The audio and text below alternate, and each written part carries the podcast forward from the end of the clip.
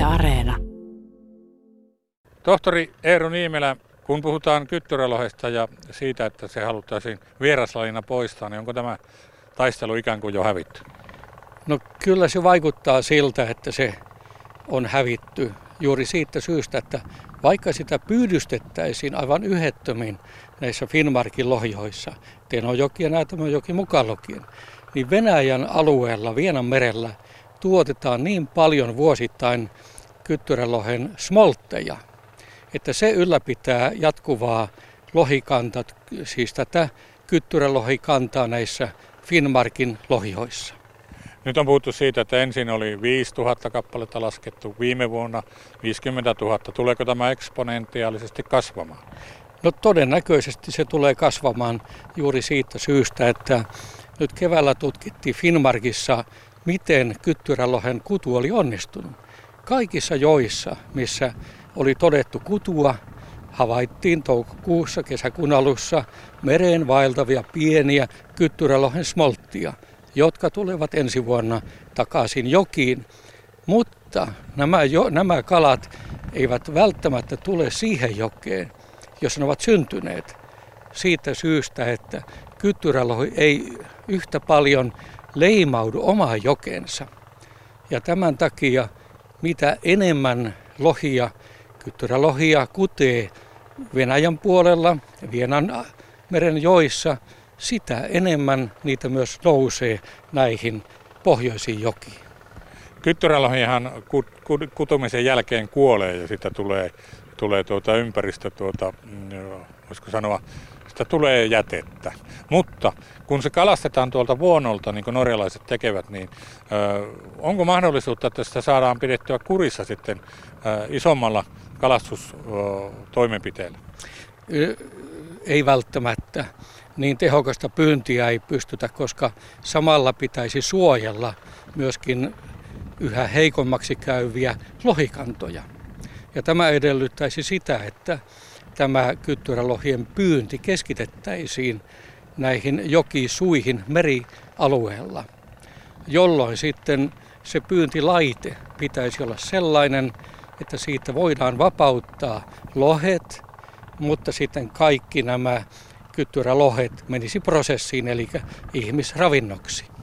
Tuolla äh, Berlevogin suunnassa tehdään tällaista tutkimusta, jossa käytetään hyväksi kiinalaista kasvojen tunnistamis äh, tuota, tämmöistä tietokonepohjaista, jolla pystytään tunnistamaan eri kalalajit ja ohjaamaan ne eri, eri tuota, niin, syötteitä tai eri syöntiin tuohon äh, joen, joen tuota, niin suulle, että ne menevät eri porteista. Uskotte, että tällainen onnistuu? Se onnistuu sellaisissa joissa, missä on suhteellisen vähän vettä, vesi on kirkasta ja kesällä eli heinäkuussa ei tule tulvaa. Isommissa joissa se ei välttämättä tule onnistumaan, koska voi olla, että esimerkiksi Tenojoessa vesi yhtäkkiä nousee heinäkuun puolivälissä, jolloin on yleensä kyttyrälohen e, päänousu, niin tämä hahmon tunnistus, se ei toimi. Ja tämä hahmon tunnistus se on hieman erilainen kuin joku kasvojen tunnistus. Siinä kiinnitetään huomiota sen kalan eh, etuosaan, selkäevään ja pyrstöevään, jolloin eh, kun tiedämme, että kyttyrälohella nämä evät, selkäevä, pyrstöevä, niissä on vihreitä pilkkuja, niin se toimii periaatteessa hyvin. Mutta sitten eh, ongelma on myös siinä, että jos tulee niin kuin heinäkuun puolivälissä nämä molemmat lajit samaan aikaan ja tämmöiseen pieneen tunnistusputkeen, ne menee valtavana joukkiona, niin on vaikea sitten erottaa.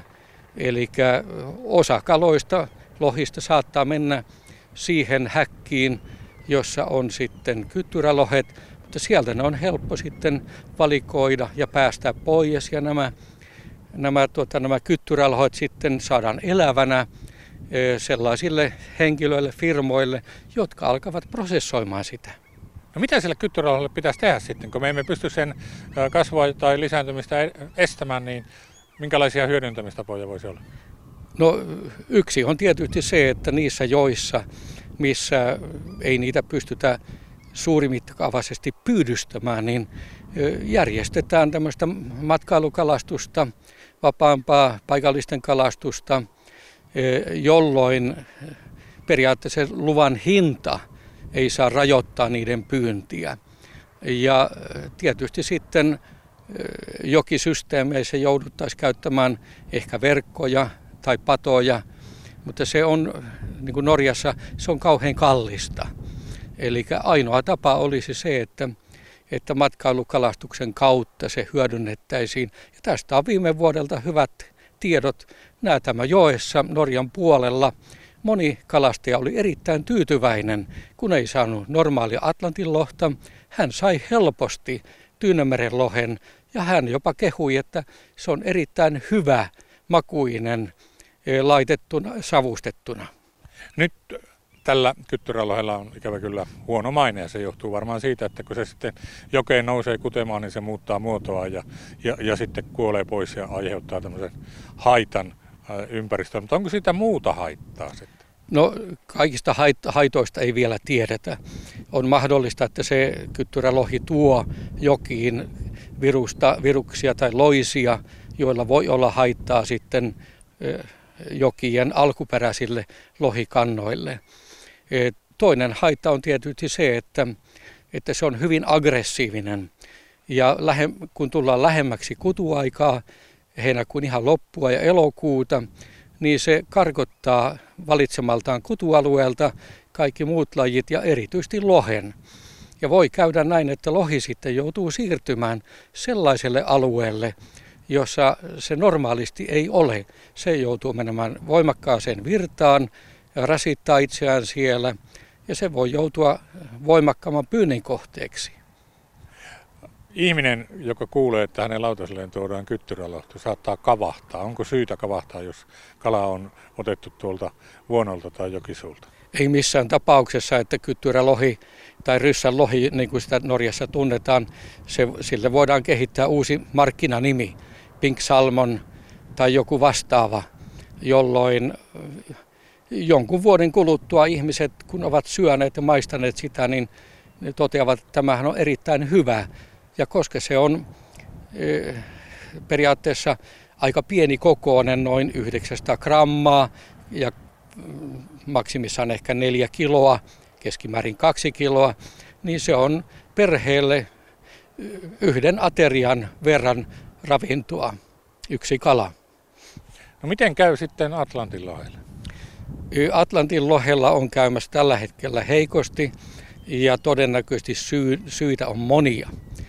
Niin kuin Tenolla ja Näätämöllä lohikannat ovat heikentyneet, jos mitataan lohikantoja saalilla, niin, niin tämä lohen merikuolevuus, kuolleisuus on lisääntynyt oikeastaan koko Atlantilla.